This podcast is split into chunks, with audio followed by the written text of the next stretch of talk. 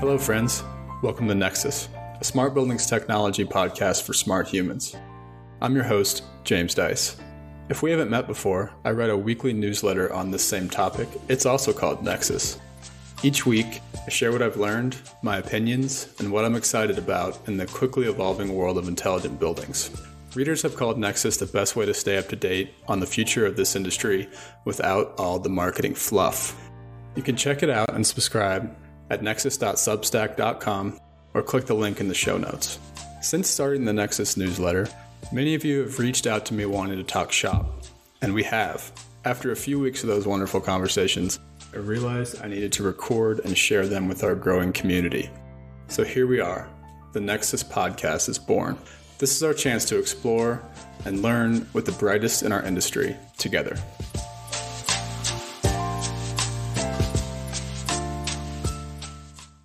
Episode 20 is a conversation with Andrew Rodgers, co founder of Ace IoT. This is a great primer on what the word open means for buildings. Open is a very controversial and murky topic. I think Andrew clears some of that up in this conversation. It's about choice, it's about self actualization. Just like I said with Corey in the intro to episode 11, don't let the deep nerdiness of this conversation scare you away. If we could unlock the data in our buildings and open up communication, we could do things like help mitigate climate change, create healthier indoor environments, and finally actually automate our buildings. Andrew and I talked about open myths, definitions, and walk through each layer of the smart building stack to unpack it in depth, including how we can learn from slime molds who have it all figured out. This episode of the podcast is directly funded by listeners like you who have joined the Nexus Pro membership community. You can find info on how to join and support the podcast at nexus.substack.com. You'll also find the show notes there, which has links to Andrew's LinkedIn page. Oh, and by the way, if you take a look at your podcast feed and you're missing some episodes, that's because those episodes are exclusive to members of Nexus Pro. Sign up for a pro membership to get your personal podcast feed with access to every episode. Without further ado, please enjoy Nexus Podcast episode 20. All right. Hello, Andrew. Welcome to the show. Can you introduce yourself for everyone? Yes, I'm Andrew Rodgers. I'm a co founder of Ace IoT Solutions. We're a software company that offers infrastructure as a service for companies who want to use an open source technology called VOLTTRON in their smart buildings projects or systems or platforms. Cool. All right. And we're going to get into VOLTTRON in a little bit. Let's start though with your career history. How'd you get to founding Ace IoT and uh, what have you been up to before that? My career has been pretty varied, pretty broad. I got started at a fairly young age in the industrial automation space, specifically industrial IT systems. At 19, I was in a triple reporting role to a plant engineering manager, plant maintenance manager, and IT manager for a 600 employee factory okay. with about 70 connected HMI IT systems and had to manage those and generate uh, backup plans. And of course, they were all different vendors and they have all the same problems that this space has. So I did that for a while. I went back into kind of more general IT, back into industrial automation, a little stint in some buildings 12 years ago. And then got really involved in smart cities. And so I spent the last five or six years really deep in the smart city space working on citywide strategy and research projects with both our local university and our local municipality. And then that's how I got introduced to VOLTTRON, kind of met some folks through the smart city ecosystem, and then really dove into the VOLTTRON world, helping the city of Washington, D.C. deploy and build out their infrastructure for their smart building portfolio. Got it. Okay. Cool. And and before we dive into our main topic, what what is VOLTTRON? Just like short description for people that have never heard of it before? VOLTTRON is a box of Legos okay. that you can build. Uh, and sorry for the uh, pedants out there, Lego system bricks that you can build smart and connected grid enabled buildings, uh, building integrations with and microgrids. It's all things distributed energy. It's not necessarily a product in the sense that we think of a lot of vendor platforms in this space. It's just a technology that can be used. and you can build a lot of other products on top of it. Cool. And it was developed by the Pacific Northwest National Lab originally, and now it's an open source project. Is that how? That's right. Yeah. Okay. It's part of the Eclipse Software Foundation now. Cool. All right. Sweet. So, what does Ace IoT do for your clients and how do you work with your clients? So it varies. We our, our primary business is a software slash infrastructure as a service. We will use our cloud platform to manage VOLTTRON instances at your customer sites, make sure okay. they're running effectively, you know, updated, patched, all that stuff, configuration management, and then send that data to whatever system that you're building if you're a software company or another technology company we also do some consulting work in the sort of infrastructure space for data systems in both the smart building space and the solar energy space. And then uh, part of that is also focused not just on what we think of as large scale commercial buildings, but other places where grid interactive building technologies are, are, useful. So, like we've got a project right now with EPRI and some of the other national labs working on some residential applications where we're using VOLTTRON for behind the meter optimization. Got it. Cool. All right. So, this is the point of the conversation where I ask you my favorite question. Why are buildings behind, decades behind other technology like the technology in our pockets and you know that we're talking over right now why are buildings so far behind? So i like to think about it in terms of the pain consumer distance. For consumer facing technology the feedback in the market like you know people talk about the market working in all kinds of mysterious ways but if you don't have a feedback path the market doesn't work. Markets don't work if there's no feedback that's when you look at things like the financial crisis in 2008 the housing that was the problem. The feedback loop was broken so the market wasn't actually self-regulating. When we look at consumer technologies if someone releases a phone that is terrible people don't buy it and that's your feedback loop. It lasts one technology cycle and the people who are paying for the phone are the people using the phone. And i think that's the big difference.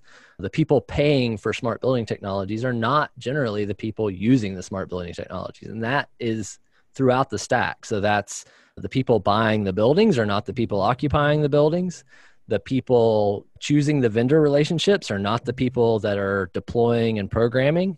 The people who are having to do the commissioning and the fact that commissioning needs to exist as something to bring together all these systems after they've already been deployed by their respective vendors aren't the ones selecting or choosing the equipment that's being deployed.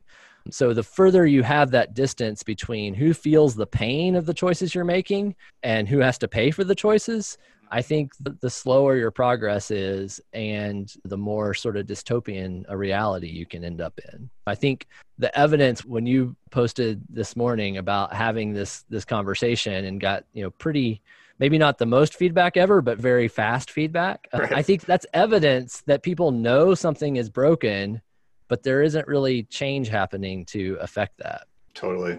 Yeah. And there's certain words that when you bring them up, people are very, they just jump right on them. And that's what we want to talk about today. But first, on that answer, what do you see as the ways, like in the marketplace, that you're seeing, I guess, that feedback loop get closed up? Yeah, I think you talk about this a lot when you talk about advanced supervisory control 2.0, mm-hmm. when people are building platforms that are reaching the tenant. I think mm-hmm. that's an important piece. I think that the fact the tenants themselves are starting to make these demands they're seeing that it's broken that it doesn't work like their phone does etc i think you've had a few guests recently who are all working on platforms that are thinking about the user experience all the way out to the tenant level. I think what we're going to talk about on the open side, Mike Bruman, uh, that conversation, they're definitely thinking about that as a user experience down the stack. And I think that perspective is what's going to move us forward. I think the old perspective of how do we have a flashy demo at AHR and get a new distributor signed up for our platform is not how you move the industry forward. Totally. I love that answer. And I love how I'm getting different answers. So thank you for bringing some diversity to the answer of the question. Cool. So let's dive into our main topic. So Andrew, you were referencing the post I made on LinkedIn this morning. So thanks to everyone who contributed to our uh, outline for what we're about to talk about here. But it really was this conversation about what open means really became clear to me a couple weeks ago, like how important it was because I posted about JCI's Open Blue platform. And that post got, I want to say 120 comments, something like that. By far the most popular most engaged with post that I've ever done. And I've done a lot of posts, and that one seemed to really strike a nerve. And for me, what it was about, I don't know what it was about for you, but for me, it seemed like a lot of the comments were debating what open means and like what the definition of it is. And I think mostly everyone was agreeing that JCI's definition is probably not it. But what is it is the question. And I think that's what I want to get to today. So, with that, we have a lot to cover, and there's a lot of different ways that we could take this conversation, I think. But what I want to start with is around myths. So, what are the biggest myths when it comes to the word open in our industry to you? I guess that's a, good place to kick it off. I do come at this from a little different background because I do have more of a history in the technology space. And when we talk about open in the technology space, it just has a very different meaning than what I see at least marketed as open in this space. Obviously, there is open and open ecosystem, and then there's open and open source. Um, and I think those are key distinctive things that they're different, both in technology and in this space but I think that the people in the technology space seem to be more well versed in the nuance and difference between those two. And the people in this space seem to have not a lot of examples to look at of other versions of that. And I think when you talk about open, when the people that are dominant in this industry talk about open, they talk about open ecosystems and they're worried about things like vendor distributor agreements. It's almost policy based more than practitioner or individual contributor based like how does an engineer interact with this? And so i think that's i don't know that i would say it's a myth. I just think it's like a fog of war over the entire thing. Yeah. there's just because you have some very dominant players in the space who put out a lot of volume of content and just marketing it's hard to find those like concrete answers. And really open kind of comes down to an ideological position. You can say it's only open if it's in software. We talk about libre, which is like this concept of freedom of speech, like free as in speech. And then you have free, which is free as in beer. And it's interesting because like neither of those really play in this space. There's nothing free. It's just whether or not there's additional restrictions on if you can play once you buy it, once you pay for right. it, can you play with it? And I I don't know that like I'm the person to say, here are the myths, like here are the things that this industry has 100% wrong. I think my perspective and what I want to bring to this is hey, there are other industries that have gone through these transitions from closed ecosystems to open ecosystems or more closed ecosystems to more open ecosystems.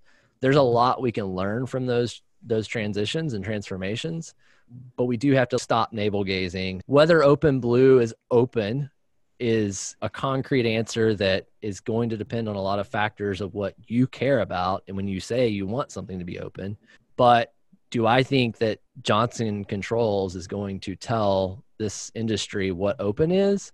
No. I think if you let a company like Johnson or Siemens or any of the big vendors define that for you, the, the industry loses. So I think the most important thing about this whole open discussion is that people really are able to enumerate what they care about, why they're making decisions, and get beyond the marketing, honestly, regardless of how open. I mean, I think even the conversation this morning, the people contributing to the questions to ask, it was obvious that there were people coming from very different perspectives, and there were people very happy with a mostly proprietary system and calling it open and saying it solves my problems. And if it does, that's great.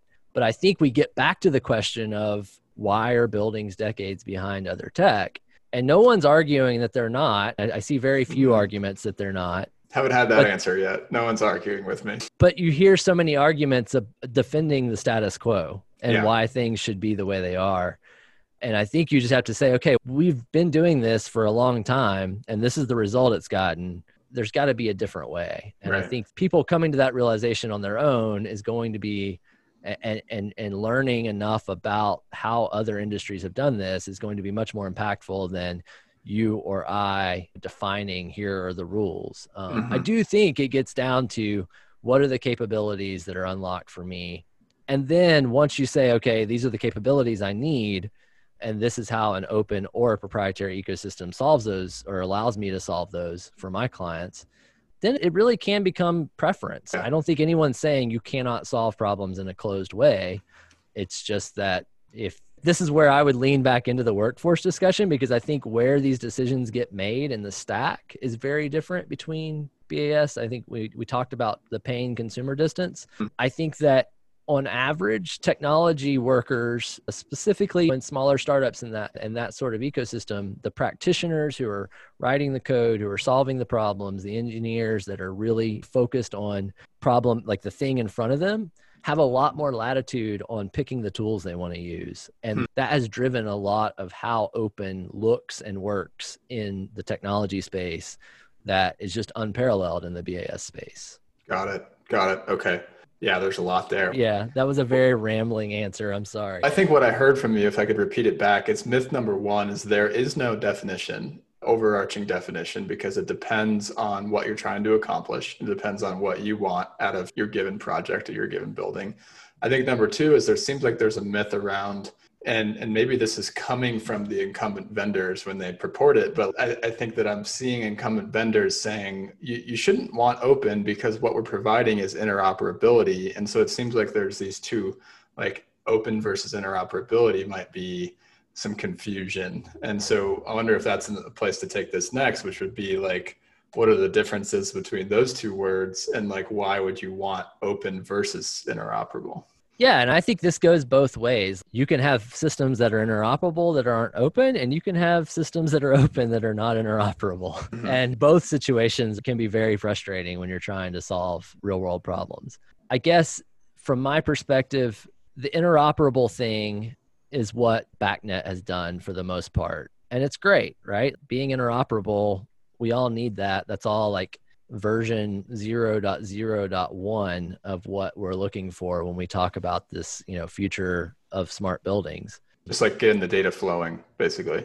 Yeah yeah. And, and you start taking interoperable up the stack it gets a little more complicated. But yeah BACnet at the lowest level is solving that interoperability in a lot of ways. Certainly the way we use VOLTTRON we use BACnet as an interoperable layer. The open becomes i bought a thing and it does x a month from now, my tenants have completely changed. Their requirements have completely changed. And I really need thing A to do Y and Z and not X anymore. How do I do that? Am I limited? Do I have to go back to the initial vendor? Do I have to go back to someone who is qualified or authorized to work on that initial vendor's equipment? How can I take over? And, and when you said that, like, the myth is that there isn't a definition. I think what I really am trying to say is that the definition of open is personal. It's very uh, it's a very intimate thing. My definition of, of open may end up being very different than your definition, uh, and it does factor in all those things that I care about versus the things you care about. At the end of the day, the sort of sniff test that that I say is can you can you accomplish what you want to accomplish with what you have without involving other folks? And is that a thing that you know is going to be really expensive? I think when you talk about johnson defining open with OpenBlue the question that we should all ask ourselves is like how has that worked with other platforms johnson's released in the past? Mm-hmm. have we felt like they were future proof can we add things onto them? And i don't think you'll find a lot of people arguing that everything was great with previous versions of Johnson's platforms. So yeah, see um, see friendly rant volume five. there you see, go. I think it really gets down to choice and being able to make those choices, being able to reuse assets that you've invested in. And that really gets down like, is it yours? Did you really buy the thing or are you just using someone else's thing and you gotta beg or pay if you want it to, to do something different. Okay, so there's this whole, it seems like two separate questions interoperability, open. And the way I heard you also is like there's this whole other question around open source as well. So, what's the difference there? And how do you think about that? So, I, I think open source is a tool that uh, the technology industry has used to ensure open systems. Okay. So, when when we say something like VOLTTRON is open source, that means that anyone who's using VOLTTRON, whether they're just going out and getting VOLTTRON off of GitHub and running it themselves on their hardware or whatever, or they're paying us to run VOLTTRON for them with managed hardware. If any of our customers want to fire us, it's trivial for them to do so. Like if we quit providing value, it's trivial for them to fire us. They have a platform that is running VOLTTRON. The source code for VOLTTRON is available. It is written in Python. They can hire any general development agency who understands modern language ecosystem to modify, change that installation, change that deployment to their needs.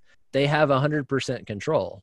So you see this a lot that like the, even the companies in the technology space, you know, there's this open source business model that has pros and cons and is under some controversy in that space as well. But at the end of the day, you've got folks who are saying, look, I like what you've done as a technology. I don't mind paying you to manage or help us get the most value out of that technology. So we're going to sign a, you know, multi-year service agreement, but that core technology needs to be open source so that I know if you go away next year or if you get acquired by Oracle or whoever and they suddenly decide to increase the licensing cost by X or increase the service cost, we can still self actualize. Hmm. And that self actualization is the part that I just don't think exists in this industry at all. Whenever I have conversations, it's been a little bit frustrating, I would say. I mean, it, once you figure out why the case is and dig into it, it makes sense. But we had a lot of problems early on. We would talk to customers about VOLTTRON, and there would always be this like, well, can VOLTTRON do X? And it's sure. Can VOLTTRON do Y? Yeah, sure. And the answer is VOLTTRON can do anything if there's a business case that provides enough value for either you to pay or me to see the potential. Like you're going to generate enough deployments that it's going to be worth it for us to build it for you. Right. And once we build it, that can go back into the ecosystem and everyone can have that capability. But the answer is always yes. Whereas in this space, people just aren't used to that. They're always they're always limited by what the vendor says is possible. And when you move away from that paradigm, you get to really spend a lot more time working on what does my customer need? How do I build it? And if it costs, maybe it costs more to do with an open source tool because I don't get certain starting points, but I know that as my customers' needs change, I can modify and change that to fit their needs without worrying about whether my vision of what I want to do for my customers aligns with what my vendor's vision for what they want to do with for their customers uh, develops. Got it. Okay. Let's let's dive into the a, a bunch of different levels of the stack here. So you're laughing because this is this can get hairy, but I, the reason I want to do it is because I feel like there are different ways that systems cannot be open depending on what level you're at. And I think it'd be good to just walk through. Maybe we try to keep each one brief and try to get through each level. What about like at the very edge? You have sensor controller, just maybe just start there. And and what does open mean at that level? Yeah. So I think again this gets back to how deep you want to go and a very different perspective between this space and the i would say the edge stuff closely aligns with modern iot development so we think about you know iot systems for this space, I think the definition of open is can I reprogram my edge devices? Do I have to buy special software to change controller routines?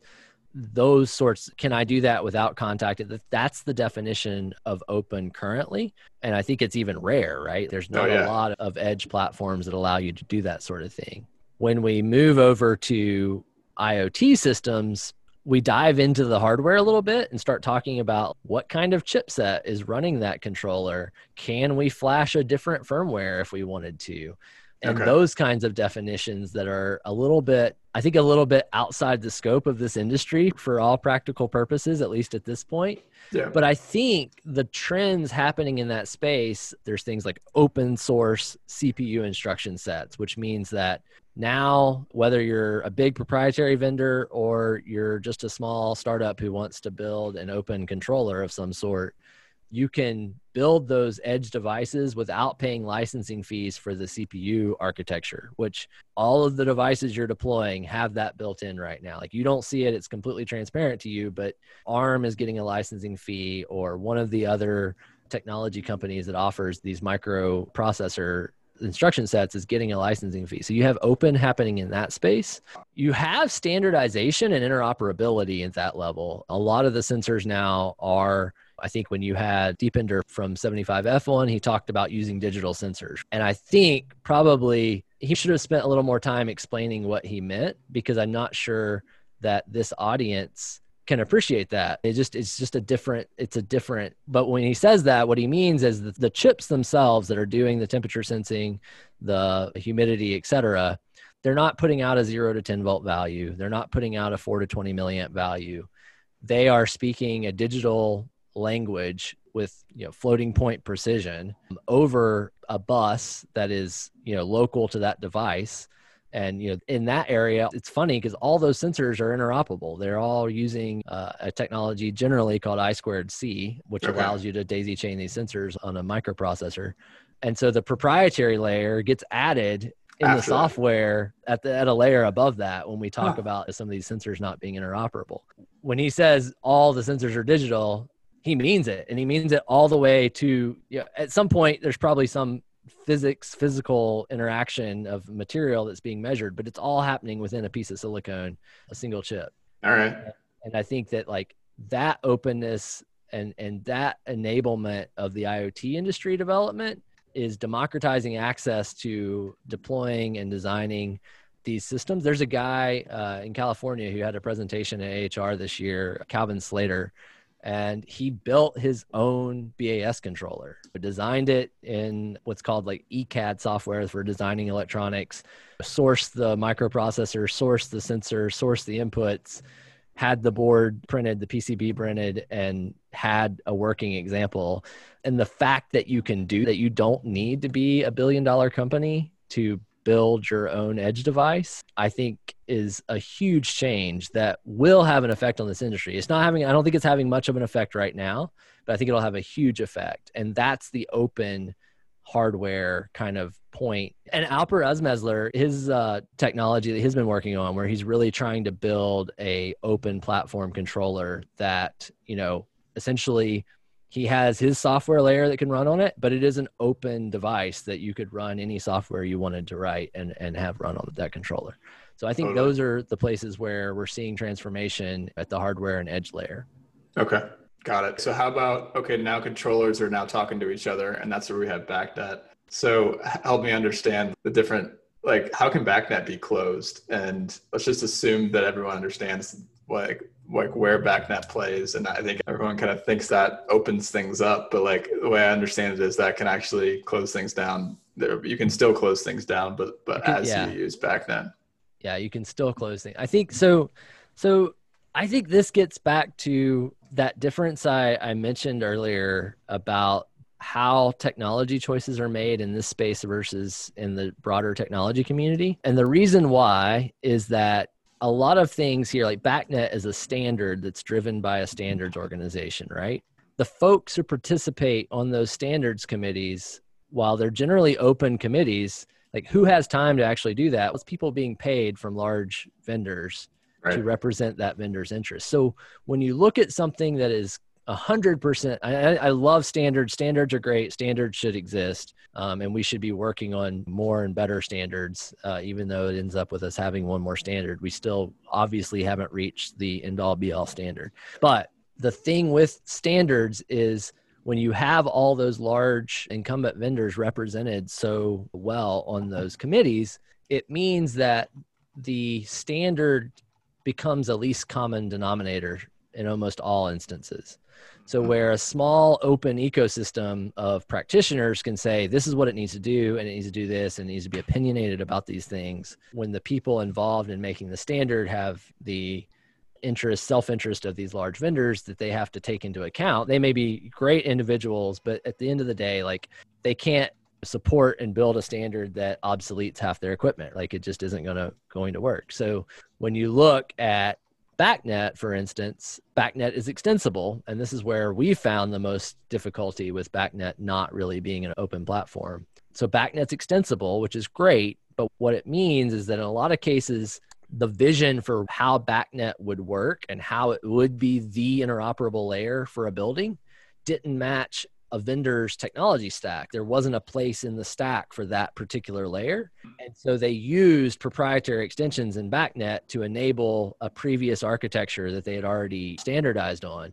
And so you find these instances where they have these extensions that are they're, they are proprietary, they are not part of the BACnet standard, and they are part of the standard and the standard says you can have these extensions but they don't fit the architecture model that BACnet was written for so you suddenly have like key things that the building is doing that should be done in the BACnet you know general uh, communications model and you should have access to it and it's happening behind a closed curtain and so that can be a problem with BACnet I don't know. That's one of those things that's definitely my stance is not, well, don't use BACnet because right. BACnet has this problem. It's, hey, vendors, like worry about actually being interoperable at a level that allows your your clients to drive value out of your system. I see. Okay. All right. So now we're moving up a little bit. So we have device layer controllers. Maybe we're getting to supervisory controllers. We're talking open BACnet. So now we have a control system, basically. Let's forget the server layer, forget software right now. We have a control system now. The way I understand it is there's a ton of more ways to then lock a system down. So we're talking about all the programming, graphics, application like that you're using to do the programming you're, you're using different tools you're plugging in. So like how do you think about all of those different ways to make it less open once you have a control system? Yeah. I think an interesting insight into this is that we've we've actually not worked with it directly. We've done some work with a fairly large vendor's platform that has an API for the platform, right? So this is at the supervisory layer. Okay. They have their own API that is standards compliant, it's fairly open, it's a little dated, it works. And this was being discussed in a forum the other day and people that deployed and knew that system didn't even know that API existed because it wasn't marketed to most of their customers. So I think that in that space, like if you've got a building and as a controls vendor and, and you have it working under your proprietary system, there's not a lot of incentive to open it and even if you have the capability of making it open, you may not advertise it or you may not put a lot of effort into letting your client. So there's there's just obfuscation is one layer. Hmm. Certainly what we find is even if they do have an API, every vendor's API is different. And so now you're talking about the cost to build a product if we're stepping up a layer to say we're a company building a product for customers who have these technologies deployed. Now you've got much higher cost to build your product because you've got to re-implement it for all these different API models. And that's the ones that do have APIs, right? And not all of them do. Some of them are completely completely closed off. Or in the case of I think some I think when you and Joe Amador had your conversation, that was an semi open it was it was an ecosystem that wasn't open. It was definitely a walled garden that mm-hmm. he had worked on all those years ago. But there was a cost right? You couldn't just build on top of it. You had to be a partner. You had to be a you had to basically guarantee you were building for that platform and not for you know anyone. Okay. Yeah maybe that'll when we get into the get a little higher up for the platform. What about all these different ways to lock down at that level because isn't there still okay you might have an api and you didn't know about it but isn't there still like ways to lock people in around like software licenses for the specific programming tools and all of that like oh, yeah, there's sure. like 20 different ways right there isn't right. there yeah, and we see some systems where even ones that claim to be open, where they're using a programming language that only they use. And while you may be able to use that programming language for free, somebody's got to learn it. You've got to pay some cost. Uh, you got to find that workforce. So obviously, if you have to buy the tools that enable you to work with that hmm. technology, that's a whole nother. That's another way. A lot of it is just locked down to protected vendor relationships. So you've got to be a distributor of this vendor to have access to these tools that take that self actualization that I talked about away from the end customer. Yeah. And, and I think the other side of that is when we talk about this, in general the feedback you hear is like the end customer doesn't care the end customer doesn't doesn't have anyone who could do that etc but i think it depends. I think we're seeing that change. I think that we're working with some clients who do care and do invest and do have teams of people who work on this and are asking the questions of we can hire app developers to build an app for our tenants but we can't like just hire developers to build new operating systems for our buildings or et cetera. Right. So I think I think we're seeing that being driven at the larger scale by companies by operators, facility operators who are becoming more sophisticated about how they view the problem space. On the lower end, I think that largely you're right, but this gets back to is this open ecosystem just a technology tool that allow you to solve a problem? Or is it an ecosystem that change in market and change how solutions are delivered and change how rapidly you can deploy and change the value you can deliver to your customer. Because at the end of the day those customers do start to care when it starts impacting comfort it starts impacting energy utilization probably comfort more than energy utilization. Things hmm. like local law 97 in new york are going to start really changing that conversation for much of the industry when you have like straight up bottom line cost to an inefficient building you're paying carbon offsets. So i think then the people who are servicing those smaller customers who don't have those resources they're going to have to start competing on oh we can reduce your carbon tax for your building. Yeah you only have one building it's 50,000 square feet 100,000 whatever the the cutoff is but you know we can save you x a year on your carbon footprint that's that's when you start to see that okay that'll help drive some of these applications with the smaller markets. Yeah i've been thinking of it as like leveling up. Like building owners and building operators are being asked to level up in many different ways right now. Like one of them is all these ordinances uh, and local laws. The other one is with covid like being asked to level up to entice people back to the building or to keep them safe if they need to be there. And the way i think about it is like the requirements of our systems are going up and up along with the owners being asked to Absolutely. level up. And so I think that's going to continue to drive like if the system doesn't perform and the reason is because it's not open, it'll start to take care of itself. But like you said today, in many ways, we're not there. And I think another thing that came from your discussion um, with 75F is they're sending out these stickers that say, we're monitoring and we know our air changes are like people are actually asking it's the same stuff. Some of it is even if you didn't have new ASHRAE guidelines even if you just had the old guidelines you've got people asking questions about whether they're actually happening or not hmm. which i think is a really good force for this industry. Got it. Let's talk about platforms then. So as we continue to go up the stack so i think what you just alluded to was like one type of platform versus the other. Maybe i need you to repeat it back to me but like you're saying one one type of marketplace or one type of platform has the ability to transform the industry another has the ability to keep us in the same place. Is that kind of what you meant by that? And, and how would that work? Yeah. So i think again this is i've referenced this i didn't mention by name your conversation with deb from um, switch where she talked about we all have this vision of what we think smart buildings should be and when we talk about that, there seems to be such a gulf between where we are now and what our vision is. And closed ecosystems mean that the way we cross that gulf is like brick by brick, just building one brick at a time, waiting and there'll be 10 bridges across the gulf. There's you know 10 vendors and they're all putting their bricks in. They're all doing iterative releases. They're all like trying to extract as much value from their market at each you know every time they lay a brick they want to get as much money for that particular brick as they can. When we talk about open ecosystems and getting really to where individual contributors and whether that's like engineers like calvin slater who are just working on their day job deploying, managing, programming BAS systems, and then going home at night and building an entire controller. Like, who knows? That could be the connective tissue that ends up we all surround around and build the bridge across. Hmm. So, when you open up the opportunity for more people to lay bricks and more people to choose different ways, I don't know. Have you ever looked at slime molds? Okay, so there's this really interesting property of slime molds that if you lay out a map of the United States and you put food resources in all the major cities and let a slime mold loose on it, it will build the interstate system. Wow. It will figure out where the resources are. And this is, I guess it's an organism made up of a bunch of single celled organisms or whatever. And it solves that problem by just covering the map, finding all the resources, and then reinforcing the routes that you need to move the resources along that hmm. are the most efficient.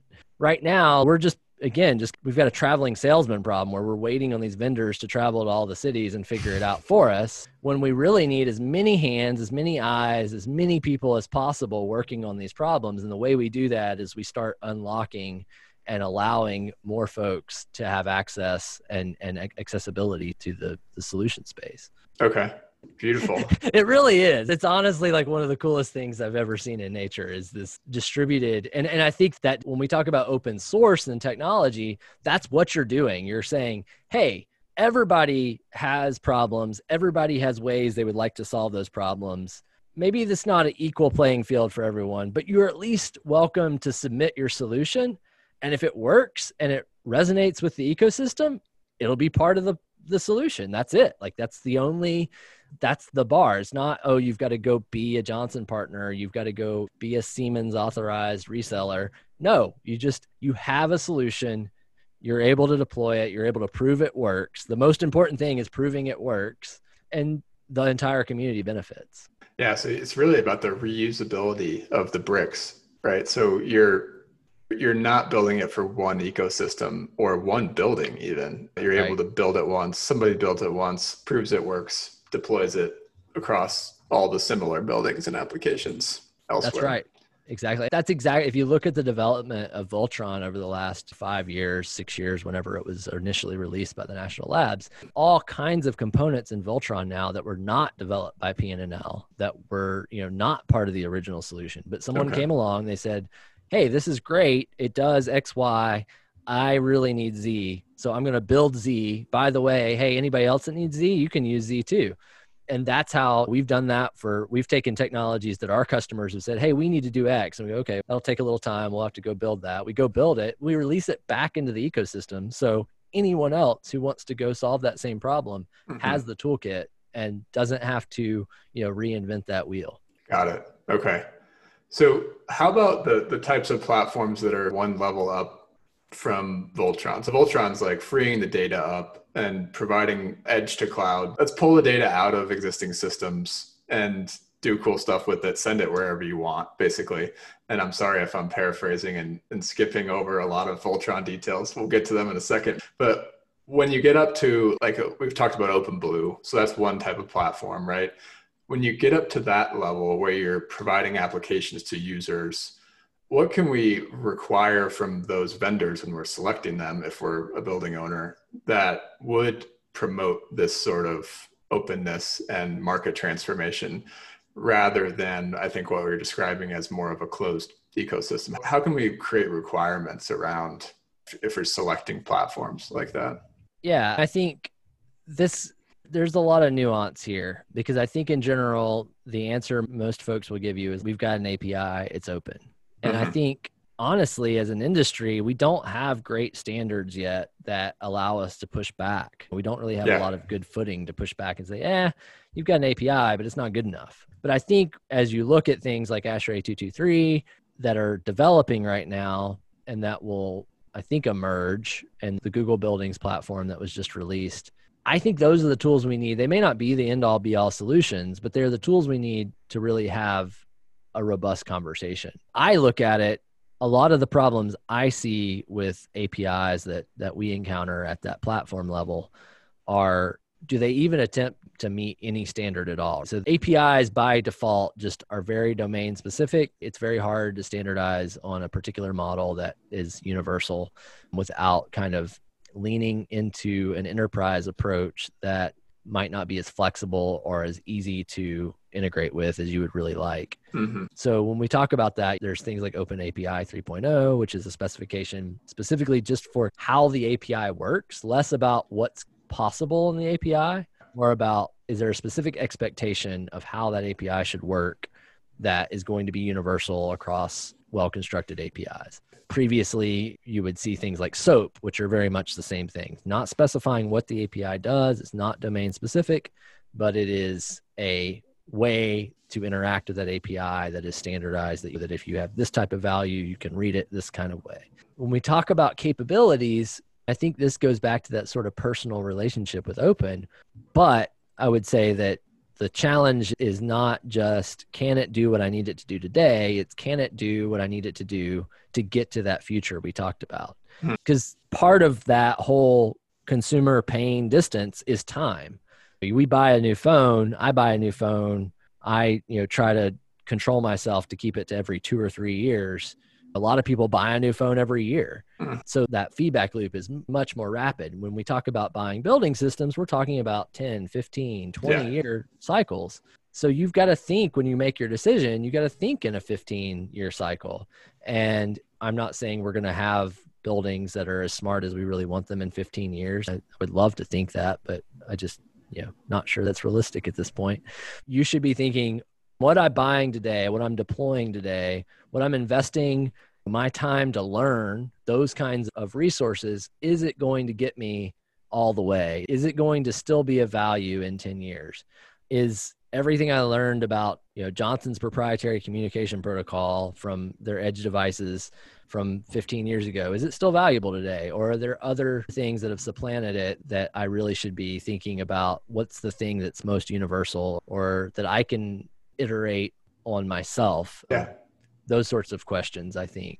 So I think like what we have to do as an industry is when we think about that vision we all have of what a smart building is, how we would interact with it, what are those individual granular things that your systems need to be capable of and do you have a roadmap for how what you're deploying mm. today is going to accomplish that yeah do you have do you understand when a user says whatever preference they put in their cell phone app and you know x happens in the space can that happen do you have the ability to control those things are those actuators even installed in your system those are the kinds of questions we need to be asking today and i think that gets back to when you start talking about the platforms it's can I do like individual room control through this platform? Can I do these set point, you know, setbacks at an individual user level? Mm-hmm. Those are the kinds of questions that when you look at API, not just I think from a technologist perspective, I, I would look a lot at like how does the API work? Is it, you know, similar to other APIs, that sort of thing. But the individual capabilities are all based on those use cases that you have for your clients.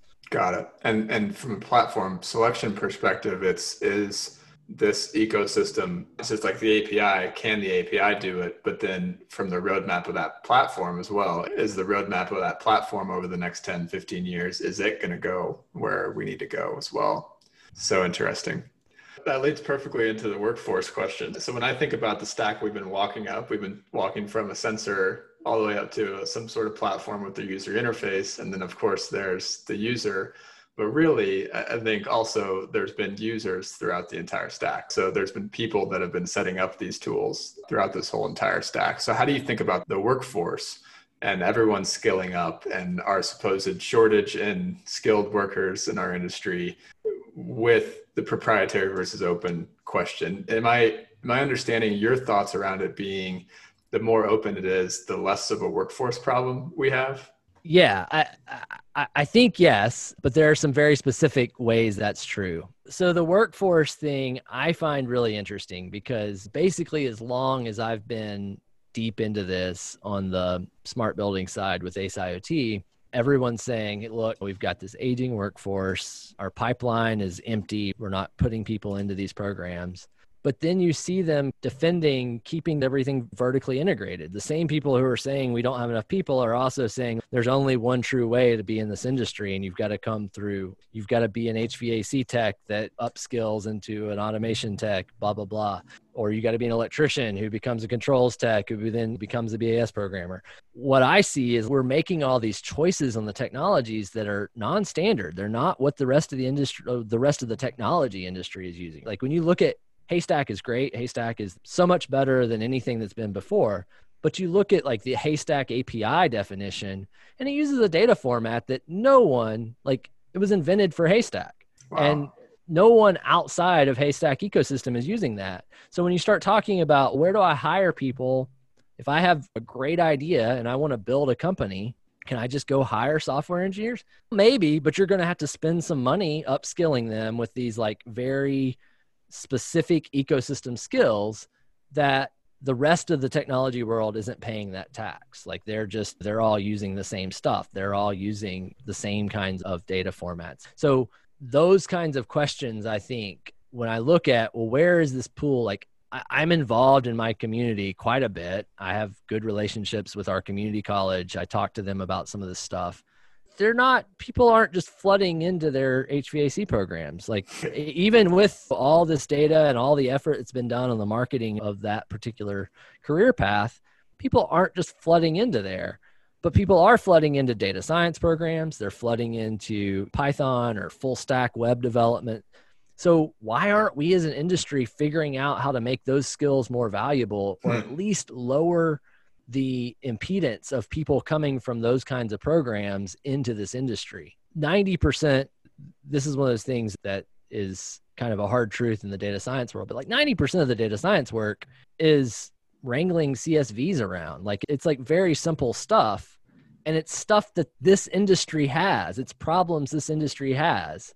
But because this industry is so vertically walled garden structured, it's very hard for someone to just come into the industry from that perspective. Like there's there's this expectation that they know all these proprietary tools that the only way to know those proprietary tools is to already be in the industry. And i'm not saying that the solution to all of our workforce problems is to have more developers like turning screwdrivers. That's not what i'm saying at all. But what i am saying is that it seems like we could get a much wider pipeline if we were focused on using and building tools that sort of build off what the broader technology industry is doing. Because i think this is an interesting space and I, I, talk to people every day who paid that tax who did that extra work to move from technology into the space and they did it because they care about things like the environment. They want to make an impact on co2 emissions or greenhouse gases. Like it's those kind of people so that's possible. It's just that we make it hard. You have to really want to do it. And i just think that there are a lot of choices we make on a day-to-day basis on the technologies we deploy that could simplify that and make it not quite such a hard problem. Love it. So one of the things that i love about your linkedin posts Andrew, is you're often bringing in other industries and how our industry is behind those, and they've gone through the same progression from closed to open.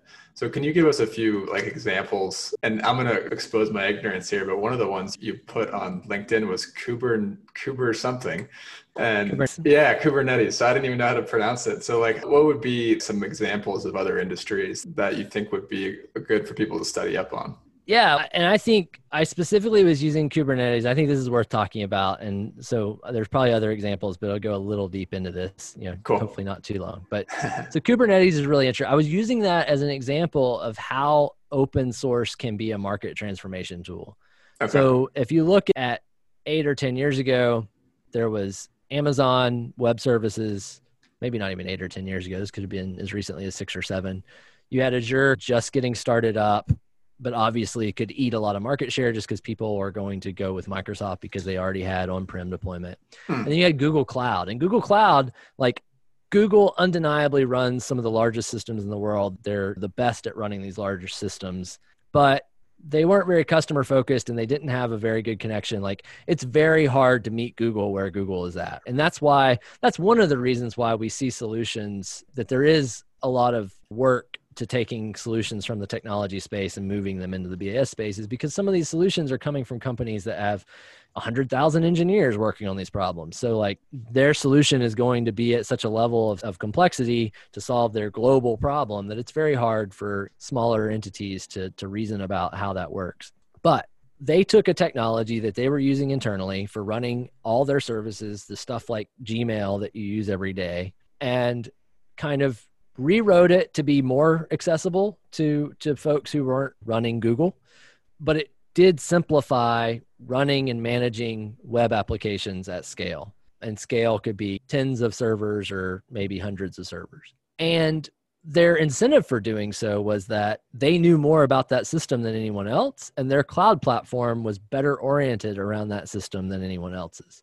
So they gave away this technology for free. They started an ecosystem. They supported that ecosystem. They invested their engineers' time in supporting an open source ecosystem. And in return, they got huge market share.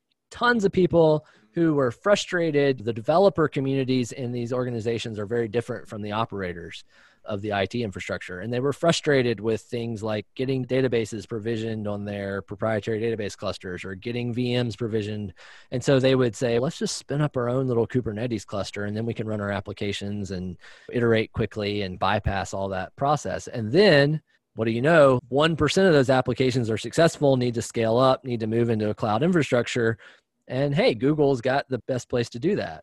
So this, I, I, think, also feeds into the comment you made very recently, which is stickiness versus, uh, uh-huh. uh, you know, proprietary. And that's exactly what it was. It was generating a technology that solved an acute pain in the community and mm-hmm. solved it in a, an approachable, accessible way that then had on road to, oh, if you need to solve this pain now, and you grow, once you get to a point where there's enough value for you to be a, a useful customer, then we have the platform that continues to solve that pain for you and does it in the ways that you're familiar with and you won't have to re-architect your application. You won't have to hire additional operations folks because it's just going to work the same way it worked throughout the development process. Interesting. That's fascinating. I feel like I could absorb these analogies from other industries all day because it feeds my soul, like knowing that other people have gone through these same issues and it's worked out in the end. So, what are a few others that come to mind besides Kubernetes? Is that right?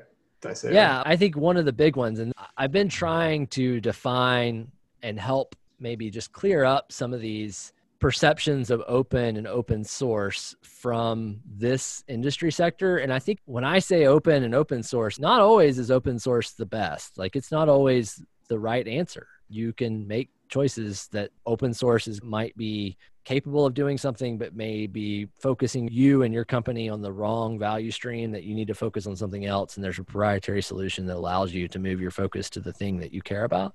Mm-hmm. so that happens a lot. But i think another example that's sort of like google but in almost almost an opposite end result. So this can go good or bad i guess is what i would say here. This is like a cautionary tale as well but mongodb kind of went through that exact same cycle. So mm. a lot of people have heard of mongodb it was almost exactly the same pain solution was i can't get dbs deployed. I, have got to hire a, a, database administrators to help me understand how to write an effective schema for this oracle database solution i have. These are the problems that were happening in large enterprises. So mongo came in and said hey you don't have to worry about schema. Like you just build your thing and it'll work. What they didn't tell anybody was it would work up to a certain scale and then you might have problems but they were available for you to pay them to solve that hmm. problem and so okay. now when you look across enterprise, like MongoDB made a ton of money off enterprises because a small software team in enterprise would start building a solution for some business problem with Mongo, and then it would turn out to work okay. And they would need to scale it up across the enterprise. And now all of a sudden they need help. And so you've got oh, if you pay for our commercial license version, we solve these problems for you that aren't solved in the open source version. So you have to like buyer beware on open like even if you're not buying you still need to beware of what you might be buying into. And you know in the technology world we have this saying of like open source is there is as free as in puppies. So like a free puppy is anything but free right? Absolutely. like yeah. um, we've probably all been in that situation. So i try to be objective about this stuff. So to give you both sides of that story one side you know, you've got Kubernetes that solves a huge problem for you. Like at this point, Kubernetes is available on all the other cloud platforms. So if you want to run it in Azure, you want to run it on AWS, they they have Kubernetes product solutions as well. But Mongo is a little different system and a, a different kind of approach, and they end up with a different way of same kind of lock in, but the the investment up front is free. Got it. Okay.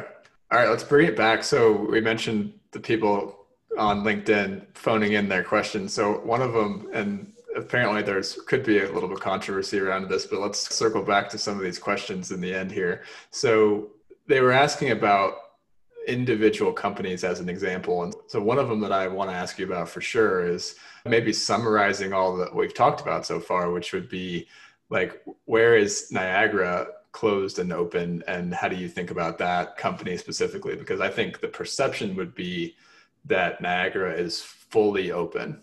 And that's at least my perception of how people think about it. But is that true? And how do you think about it? I, I think this goes back to what your your previous question of asking for examples and this question we can merge those because yeah. this is like a perfect opportunity to compare and contrast about what my expectations, my personal expectations of what open is versus Great what something like Niagara provides you. And I'll I'll get very specific on both sides just so we can have clear talking points. I'll talk about Niagara as a programming framework and language and tool, and then I'll talk about VOLTTRON and Python as a programming language and framework and tool. Okay. And just compare. So, like with VOLTTRON, who do I pay to run VOLTTRON on a device? No one.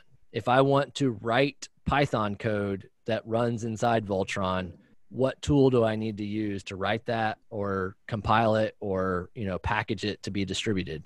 A, a text editor. Hmm. so literally like anything. What hardware can I run VOLTTRON on?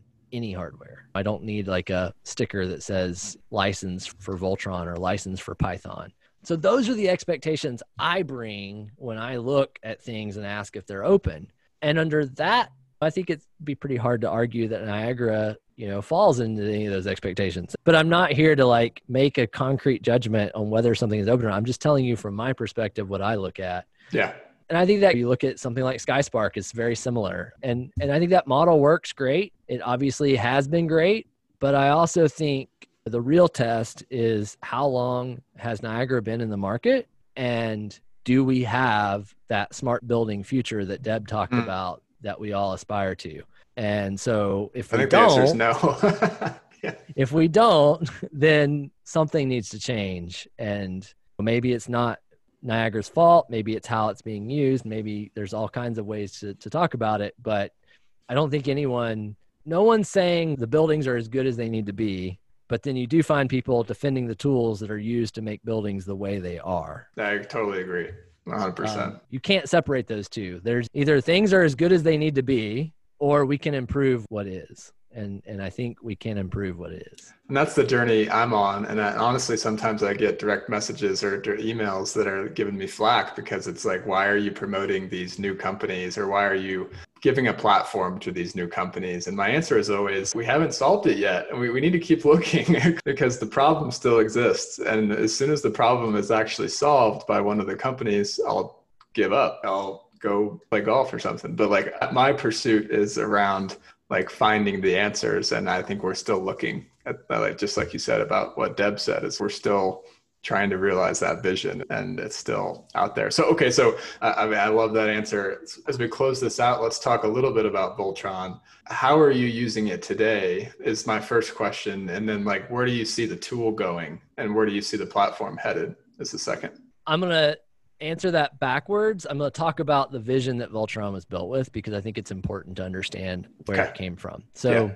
Voltron was a tool built for researchers by researchers in the national lab system to mm-hmm. solve the problem of having a platform where they could build, test, simulate, and really review new paradigms for grid operations. So, specifically, a concept called transactional energy. So, the idea that everything that's consuming or producing energy participates in an open market. Your chiller is negotiating with your building for energy. Your zones are negotiating with your chiller for energy and they all have some price they're willing to pay. So you could you can optimize you don't need schedules if you don't need like hard schedules if your schedule is i'm willing to pay this much during this time of the day and this much during this time of the day for mm-hmm. conditioned air and every asset can speak that value right? Like they all have that as a universal right. and you could you could do it with just saying kwh or kw or whatever as well but this was the vision that like that translates all the way up from your computer you know monitor staying on all the way to grid scale is a negotiation. So VOLTTRON was built to allow the national labs to build out test systems that really showed off that transactional. So it needed to be able to communicate with building systems. It needed to be able to communicate with IoT systems. It needed to be able to communicate with grid operation systems, switchgear, that level, generators, microgrid, inverters, solar inverters, that sort of thing.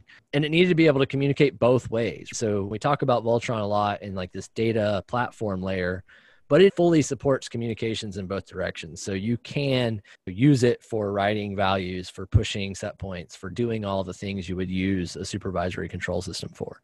Now, to get back to like how we use it, I think we're squarely right now in, I would say, our primary use case that our customers bring to us is in advanced supervisory control 1.0, where we're bringing back a bunch of stuff We're allowing them to run analysis. We're allowing them to look at the data in depth, map, do all their tagging, all that functionality so they get real insights from their equipment in real time. We are starting and when i talked about that epri project with the residential loads that's where we're starting to get into and we're working with a couple of other uh, platforms that are more on the building side but getting into the advanced supervisory control 2.0 where we can start pushing things. Control is happening at that layer we're enabling other applications to optimize specific parts of the system so we can by using VOLTTRON as this meta layer or or middleware we can farm out the parts of the system that are most effectively optimized by various components and give you choice on what you use for which part. So you're not buying into a particular optimization vendor's ecosystem for your entire system or your entire portfolio you can say this building this technology really works well in this building but this is a different type of hvac system and it you know works better with this kind of you know optimization. So you get that sort of ability to to really get it gets back to choice which is where i think open if you made me give you the like the one word answer for open it's choice. Choice. it's you okay. you have choice. We use VOLTTRON to give our customers choice about how they optimize or how they use their equipment or build advanced control solutions. Got it. I love that.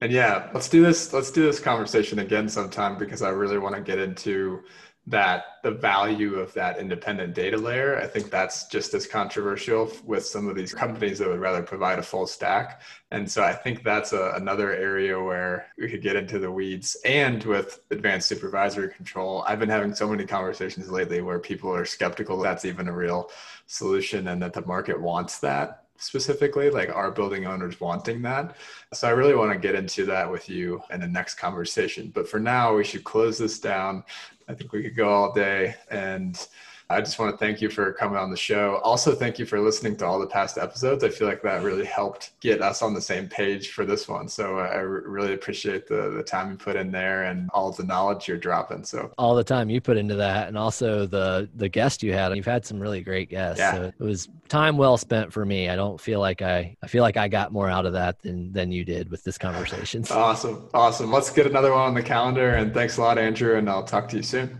All right. Thank you. All right, friends. Thanks for listening to this episode of the Nexus Podcast. For more episodes like this and to get the weekly Nexus newsletter, please subscribe at nexus.substack.com. You can find show notes for this conversation there as well. As always, please reach out on LinkedIn with any thoughts on this episode. I'd love to hear from you. Have a great day.